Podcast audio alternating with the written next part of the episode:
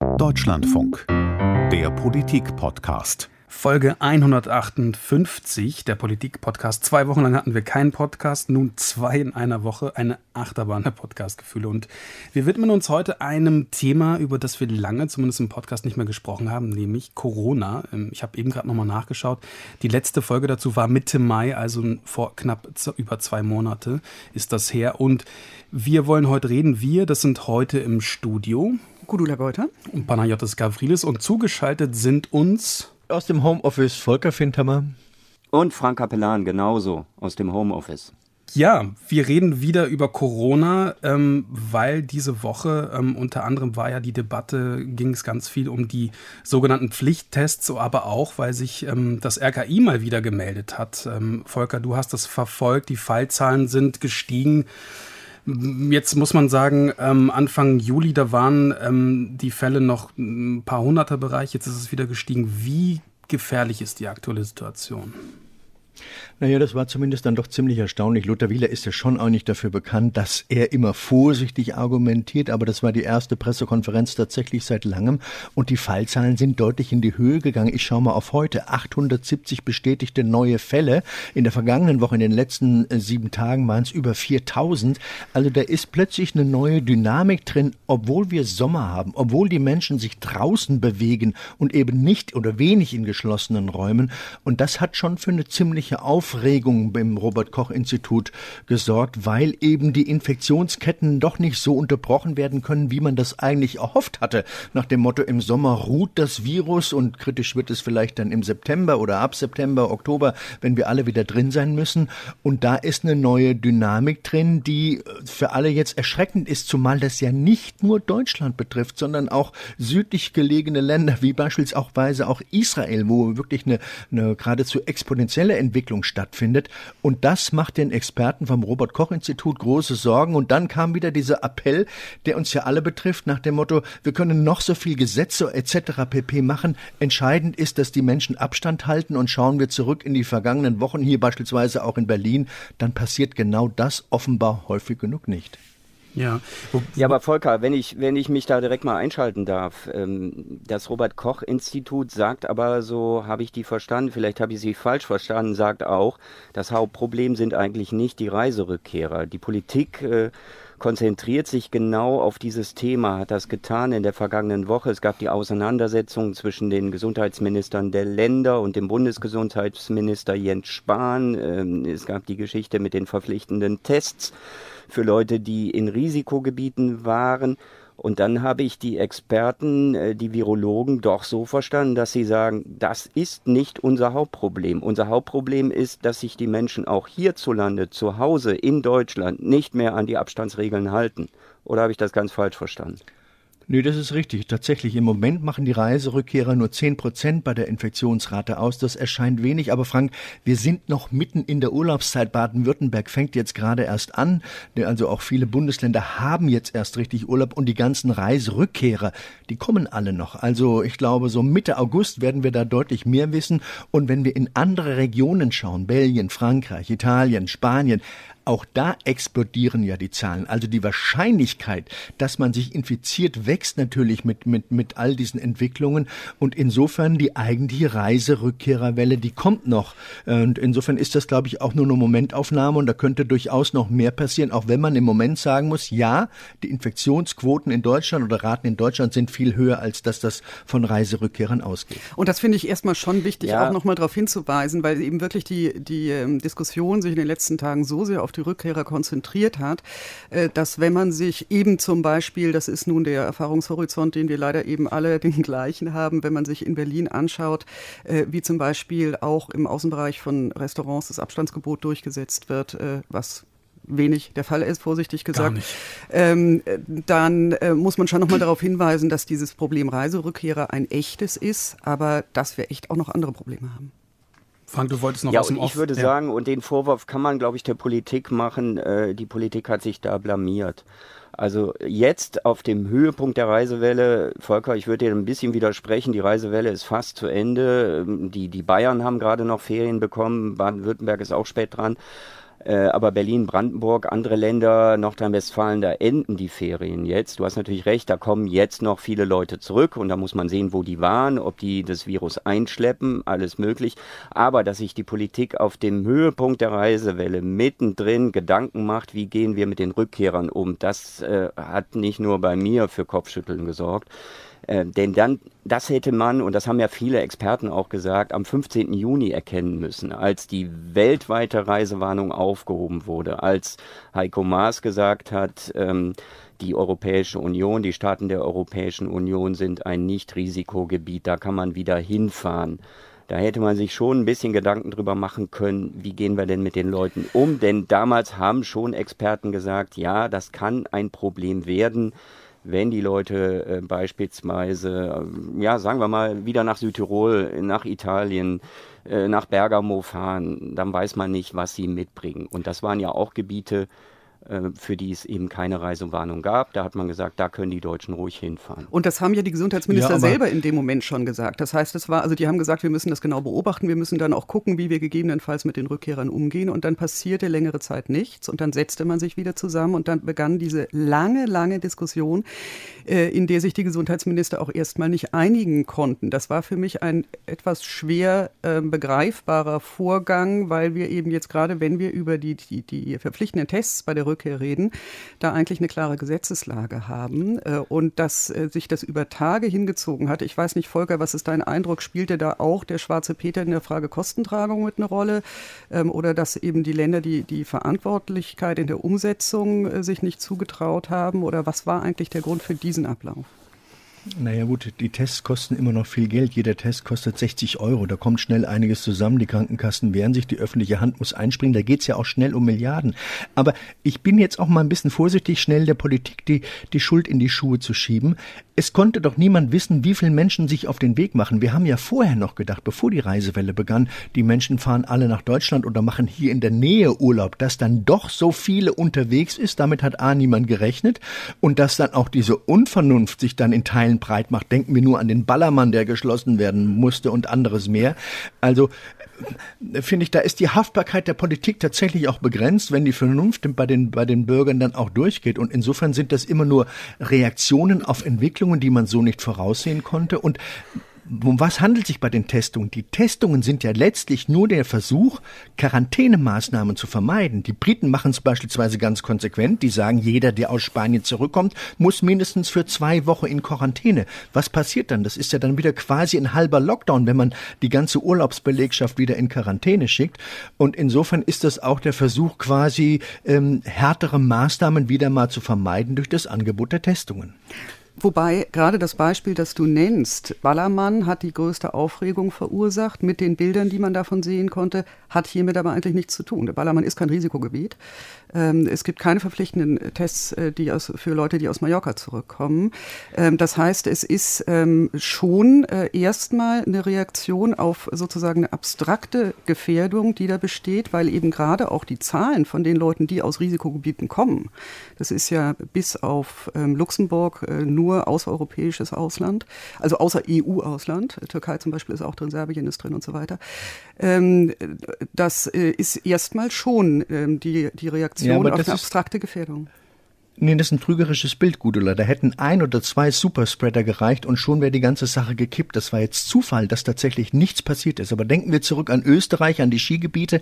Das waren einige wenige Menschen, die innerhalb kürzester Zeit wirklich eine äh, gewaltige Infektionsausbreitung gesorgt haben. Und insofern sind Massenaufläufe aller Art, und da zählt nun mal jetzt auch der Ballermann dazu, äh, in so einer Situation wirklich enorm gefährlich und es hätte viel passieren können. Es ist zum Glück nichts passiert. Ja, ja, völlig, das hätte völlig, sich dann sofort ja, geändert. Völlig, völlig d'accord, nur das hat mit den verpflichtenden Tests nichts zu tun. Das wollte ich nur sagen. Das, ja. Bei Ballermann gibt es keine verpflichtenden Tests. Das ist insofern eine Diskussion, die da immer so ein bisschen über Kreuz geht. Frank, das stimmt. Aber wir haben doch jetzt gerade auch aktuell den Fall Österreich, Wolfgangsee. Freunde von mir sind gerade da am Wolfgangsee. Die sind jetzt nicht verpflichtet, sich testen zu lassen. Die sind auch nicht verpflichtet, in Quarantäne zu gehen, obwohl es gerade in diesem Gebiet ja eine hohe äh, Infektionszahl gibt. Also da weiß man ja auch nicht so richtig, wie man damit umgehen soll. Und, äh, Aber Sie können sich freiwillig testen lassen. Äh, das können sie machen, ja. Aber das ist eben die Frage, inwieweit die Deutschen wirklich bereit dazu sind, das freiwillig zu machen.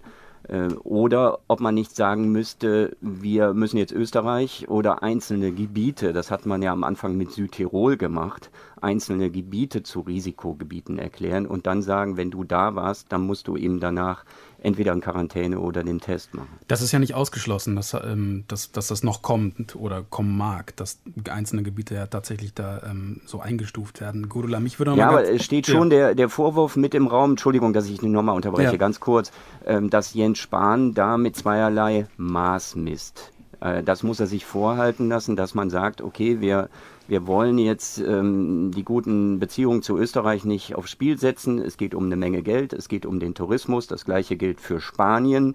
Also dass man da weniger hart äh, umgeht mit, mit diesen Ländern, mit EU-Staaten, mit EU-Mitgliedern als mit der Türkei. Ja, das hat aber natürlich auch rechtliche Gründe. Ne? Wir haben grundsätzlich in der EU eine Freizügigkeit und Regeln, die äh, in einem aufwendigeren Verfahren mit besseren Begründungen äh, außer Kraft gesetzt werden müssen, als das zum Beispiel gegenüber der Türkei der, der Fall ist. Äh, ich will dir damit gar nicht widersprechen. Äh, ich meine auch, dass man äh, bei solchen Entwicklungen sehr genau auf die Regionen gucken muss. Nur ähm, ist das ein anderer Rechtsrahmen, der da gilt.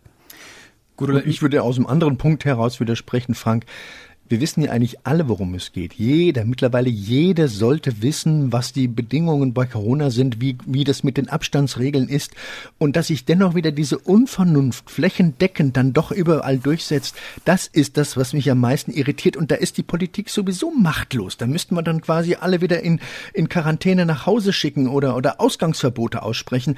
Aber das ja, irritiert Einspruch, mich. Wir Einspruch, diskutieren Volker. seit Wochen und Monaten und die Menschen könnten sich eigentlich vernünftig verhalten.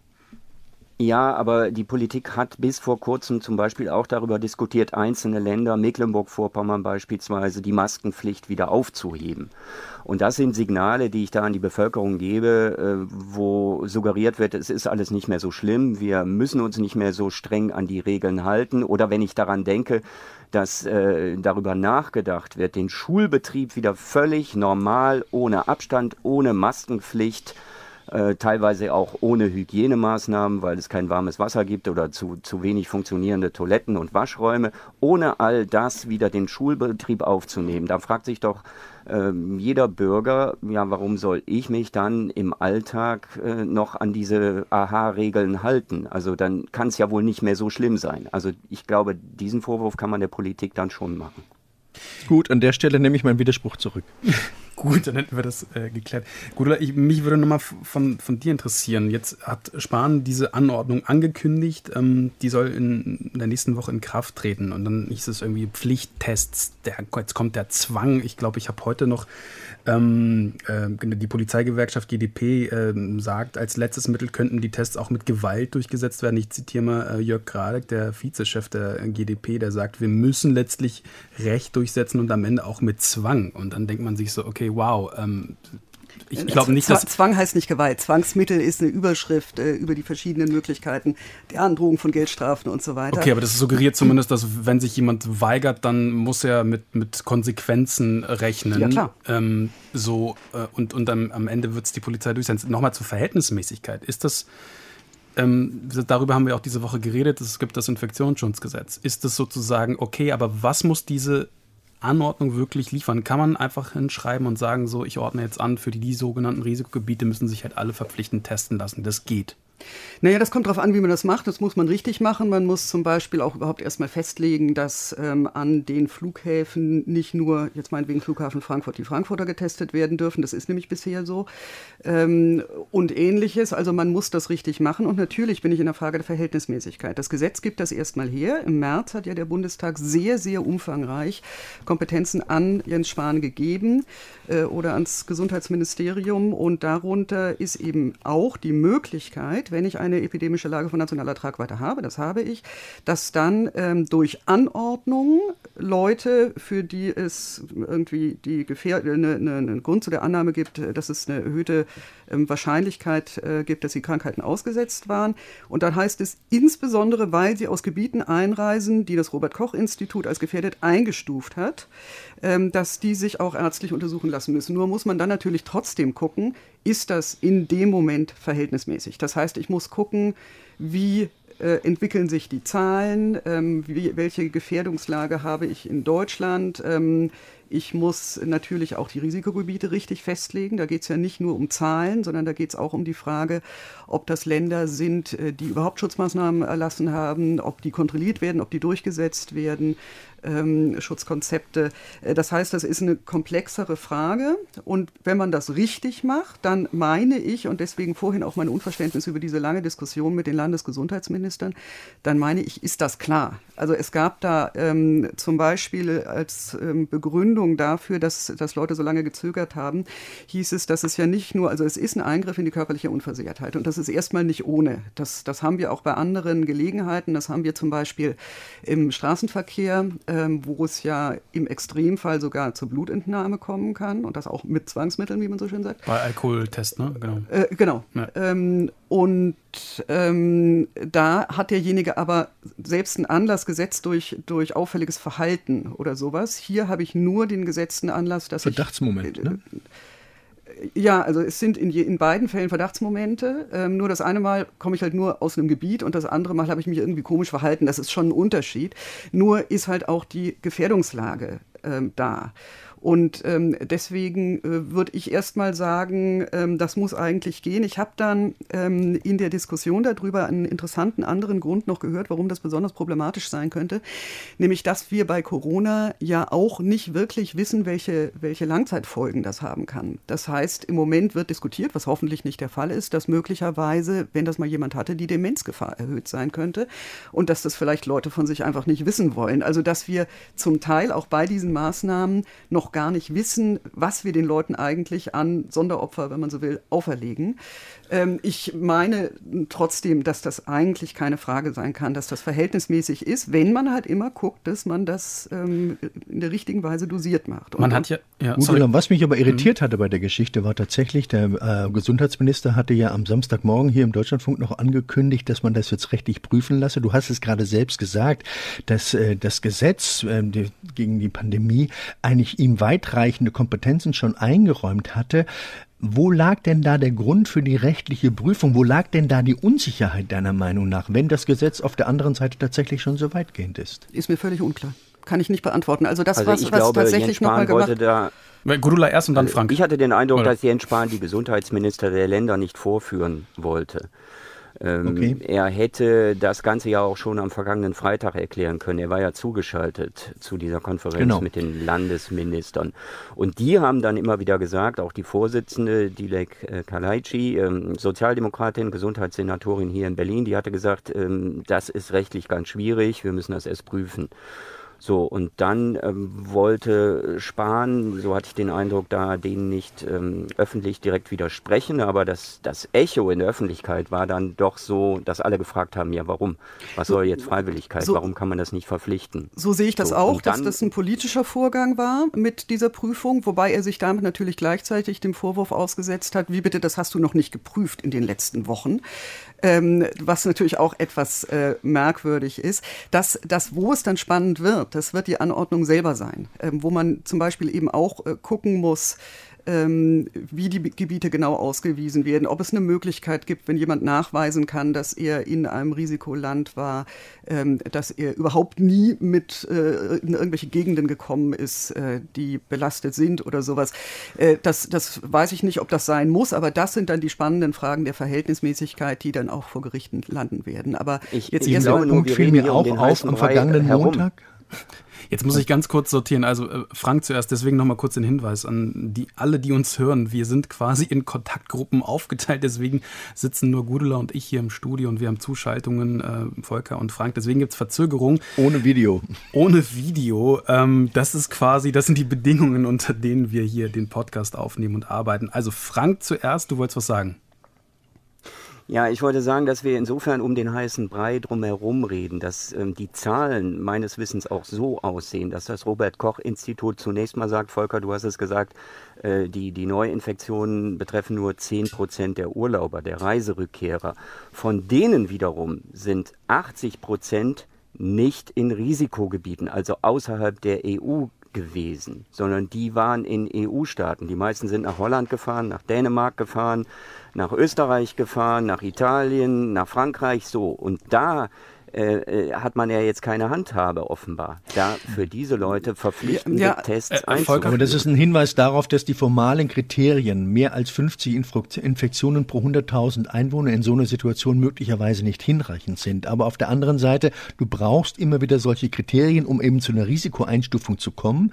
Dass das dann in, in, in Urlaubsregionen teilweise eine andere Dynamik entwickelt und einen, einen Ansteckungsprozess gibt, der dann sich nicht unbedingt in diesen statistischen Zahlen widerspiegelt, aber aber tatsächlich mit Infizierten äh, äh, zusammenhängt, die dann zurück nach Deutschland kommen, das hat man oder kann man bei all diesen statistischen Annahmen leider nicht berücksichtigen. Und deswegen müsste man eigentlich noch ein gutes Stück weit vorsichtiger sein, auch bei Rückreisern oder Rückkehrern aus Europa. Ne? Und dazu noch zwei Anmerkungen. Aber das da eine ja ist die, die zwei die, die eine äh, ja, Anmerkung zur Statistik. Ähm, ich mag viel mehr Leute aus, äh, aus Holland haben, die infiziert sind, aber es waren halt auch mehr Leute in Holland. Äh, deswegen kann das schon immer noch sein, da will ich erstmal die Aufschlüsselung haben, dass äh, Leute aus Risikogebieten äh, trotzdem jeweils, ähm, dass es dann jeweils höheren Prozentsatz gibt und dass das damit auch statistisch möglicherweise gerechtfertigt ist. Das ist der eine Punkt.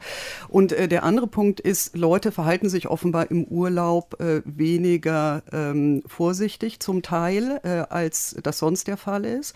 Nur das als Grund für die Testung zu nehmen, wenn ich das tue, dann muss ich auch mit der Hasenheide in Berlin anders umgehen. Ähm, das kann man natürlich machen, aber ich kann nicht nur, weil ähm, jemand ins Ausland geflogen ist, auf einmal äh, so tun, als äh, würde ich alles wahnsinnig ernst nehmen und also das ist ähnlich wie das, was ich vorhin schon mal äh, gesagt habe über das Durchsetzen von Maßnahmen und dann, dann gleichzeitig im Inland solche, solche unvernünftigen Massendinge zulassen. Frank, aber ein deutscher Infizierter ja erscheint auch nicht in der holländischen über die Statistik. Wir eigentlich ne? auch noch sprechen sollten. es geht runter und drüber. Man merkt, das Thema ist, ist, ist aufgeladen auch. Ähm, okay, ich, Frank, sag, du wolltest was sagen. Also wir haben, wir haben jetzt noch gar nicht über die Kostenfrage gesprochen. Da kommen wir gleich zu. Ich und wollte nur ja, genau. Das hängt ja da dran, an den verpflichtenden Tests. Wenn man sagt, ich kann die Leute, die im EU-Ausland waren, nicht zu einem Test verpflichten, sondern die müssen das freiwillig machen, da muss ich aber gleichzeitig sagen, okay, bitteschön, dann übernehmen wir auch die Kosten. Ihr müsst dann nicht äh, 60 Euro bezahlen, Volker, es ist teilweise auch mehr. Die Schnelltests, äh, mhm. frag mich nicht warum, die kosten zwischen 90 und 150 Euro. Da gibt es unterschiedliche Preise in den Ländern, verstehe ich nicht, äh, wie das zustande kommt. Ich höre auch, dass ein Test in der Türkei, wenn man in der Türkei war, sich dort testen lässt, 15 Euro kostet. Also sowas kommt ja alles da noch hinzu. Und dann kann ich die Leute verstehen, die sagen, wir sind den Empfehlungen, dem Appell der Bundesregierung gefolgt. Wir haben Urlaub schön brav in Deutschland gemacht. Und jetzt soll die Allgemeinheit dafür bezahlen, dass die Leute, die im Ausland waren, sich testen lassen müssen oder freiwillig testen lassen und dann äh, übernimmt teilweise der Staat das. Äh, die Laborkosten übernimmt, äh, soweit ich das weiß, das Bundesgesundheitsministerium. Da, aus dem Etat wird das entnommen. Die Infrastruktur, äh, die Ärzte, das müssen die Länder bereitstellen. Und die versuchen ja jetzt, ähm, vielleicht kannst du da noch was zu sagen, Volker, die versuchen das ja jetzt über die Krankenkassenbeiträge äh, reinzuholen. Also es geht dann wirklich darum, dass die Allgemeinheit das bezahlen muss und darüber gibt es ja großes Unverständnis. Wobei ich sagen muss. Die Kassen haben sich ja, ja, relativ früh schon gewehrt, um überhaupt um das Geld zu bezahlen, äh, weil natürlich das geht schnell in die Milliarden. Die Rücklagen der Krankenkassen sind jetzt schon kräftig angefressen und das Gesundheitsministerium hat die Woche schon erklärt, das wird alles aus den, aus den Steuermitteln bezahlt. Aber natürlich kommen da gewaltige Summen zusammen und dann sind wir auch wieder beim Politischen. Natürlich geht es auf der einen Seite ums Geld, aber da ist auch die politische Angst, dass man all diese Menschen dann für 14 Tage in Quarantäne stecken müsste, was ja die Alternative wäre, nach dem Motto, jeder, der aus so einem Gebiet zurückkommt, muss so lange zu Hause bleiben. Und auch das hält man für kaum durchsetzungsfähig. A, weil sie Gesundheitsämter nicht kontrollieren können und B, weil man den politischen Unmut fürchtet. Und man will halt, dass die Leute sich testen lassen. Und äh, wenn ich, äh, also ich, ich bin völlig auf deiner Seite, Frank, dass das erklärungsbedürftig ist und dass das schwer zu, zu, äh, zu erklären ist, ist es auch vielleicht ungerecht. Aber wenn es der Sache dient und wenn die Leute sich sonst nicht testen lassen und so schon, dann spricht schon was dafür, finde ich. Ja, aber ich persönlich halte die Tests auch für schwach. Also ein Test mhm. genügt nicht. Ja, du müsstest mindestens zwei Tests im Abstand von 48 oder noch mehr Stunden machen, um wirklich eine, eine Sicherheit zu haben, weil ein Test ist tatsächlich immer nur Momentaufnahme und bei der Inkubationszeit des Virus kann es sein, dass du dich heute testen lässt, aber spätestens übermorgen bricht die, bricht die Krankheit dennoch aus und nichts wurde damit gewonnen. Und das zumal Zumal, wo die wirklich gefährlichen ja Teile auch gerade die, der Rückflug sind, also der, der, Rückflug eine besondere Gefährdungslage ist. Das spricht erst recht für deine These, Volker. Wobei aber auch das RKI da wieder gezielt zu dieser Frage Flugzeug gesagt hat, ähm, äh, ist es sozusagen durch, die, durch diese HEPA-Filter und so weiter, da ist das Risiko einschätzbar. Also da es war jetzt sozusagen nicht so die Alarmglocken, die bei Wieler zumindest äh, geläutet hatten, weil es um dieses Flugzeug ging. Ich wollte nur einen Punkt noch anfügen, ähm, weil, Frank, weil du gesagt hast, die Allgemeinheit bezahlt. Ich sehe das genauso wie Gudula, dass letztendlich müsste ja, hat ja auch die Allgemeinheit, also wir alle im Prinzip ja auch, wir profitieren ja auch davon, dass eben diese Tests kostenlos sind, weil ich wüsste nicht, wie sich Leute eben testen lassen sollten, wenn das dann am Ende auch einfach Geld kostet. Ähm, man muss ja auch dazu sagen, ähm, das ist so ein wichtiges Detail, finde ich, Volker.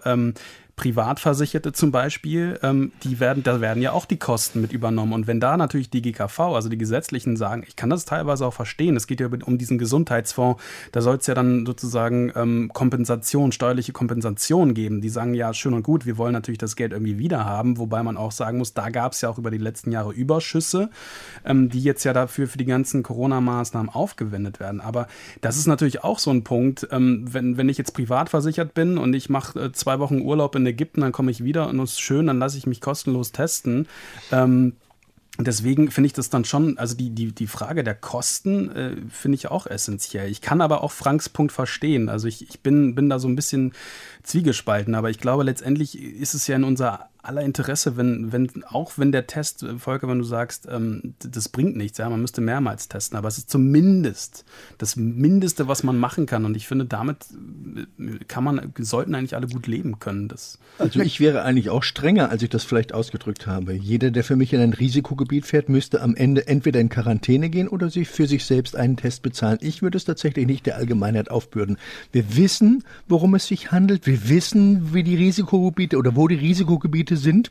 Und da würde ich tatsächlich alle in ihre eigene Verantwortung oder am eigenen Schopf packen und sagen, wer fährt, bezahlt. Ich habe noch eine kurze, vielleicht ja, eine kurze bin Frage. Ich, bin ich deiner Auffassung, aber natürlich wird auch zu Recht äh, argumentiert, Jens Spahn hat das getan, ähm, da, das kann ich auch nachvollziehen. Man darf nicht so tun, als sei es, seien es nur Urlauber, die äh, aus, aus Spaß an der Freude da hingefahren ja. sind, sondern es sind ja auch gerade Beispiel Türkei viele Menschen, die ihre Familien nach langer Zeit wiedersehen wollen, besuchen wollen. So. Und dann kann man natürlich sagen, dann ist es vielleicht ein anderer Fall. Aber im Prinzip würde ich dir Volker zustimmen dass man sagen müsste, man muss sich testen lassen und man muss es selber aber bezahlen. Ich Aber das jetzt muss man den Leuten dann natürlich auch vorher klar ja. machen, bevor sie in den Urlaub fahren, dass die Bedingungen eigentlich klar sind, wie es läuft. Ja. Also da bleibe ich bei, das hätte man tun können, das hat man versäumt einfach, Gudula, da klare Regeln aufzustellen. Ich habe eine Frage an Gudula. Wäre es dann am Ende unverhältnismäßig, wenn man sagt, alle, die einreisen, müssen getestet werden?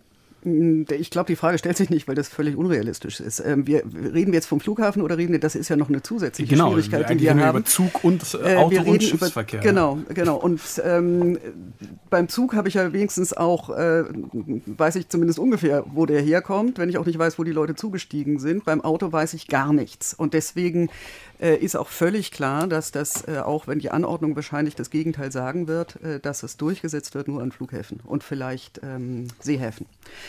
Ähm, und äh, allgemein die Aussage, alle Leute sind zu testen, das ist eben wieder die Frage. Wenn, wenn ich sage, Leute kommen aus eigentlich sicheren Gebieten, ähm, und ich in Deutschland äh, gewisse Menschenansammlungen auch zulasse oder sowas. Das heißt, ich auch nicht grundsätzlich sagen kann, äh, die, diese Leute sind anderen Gefährdungen ausgesetzt gewesen.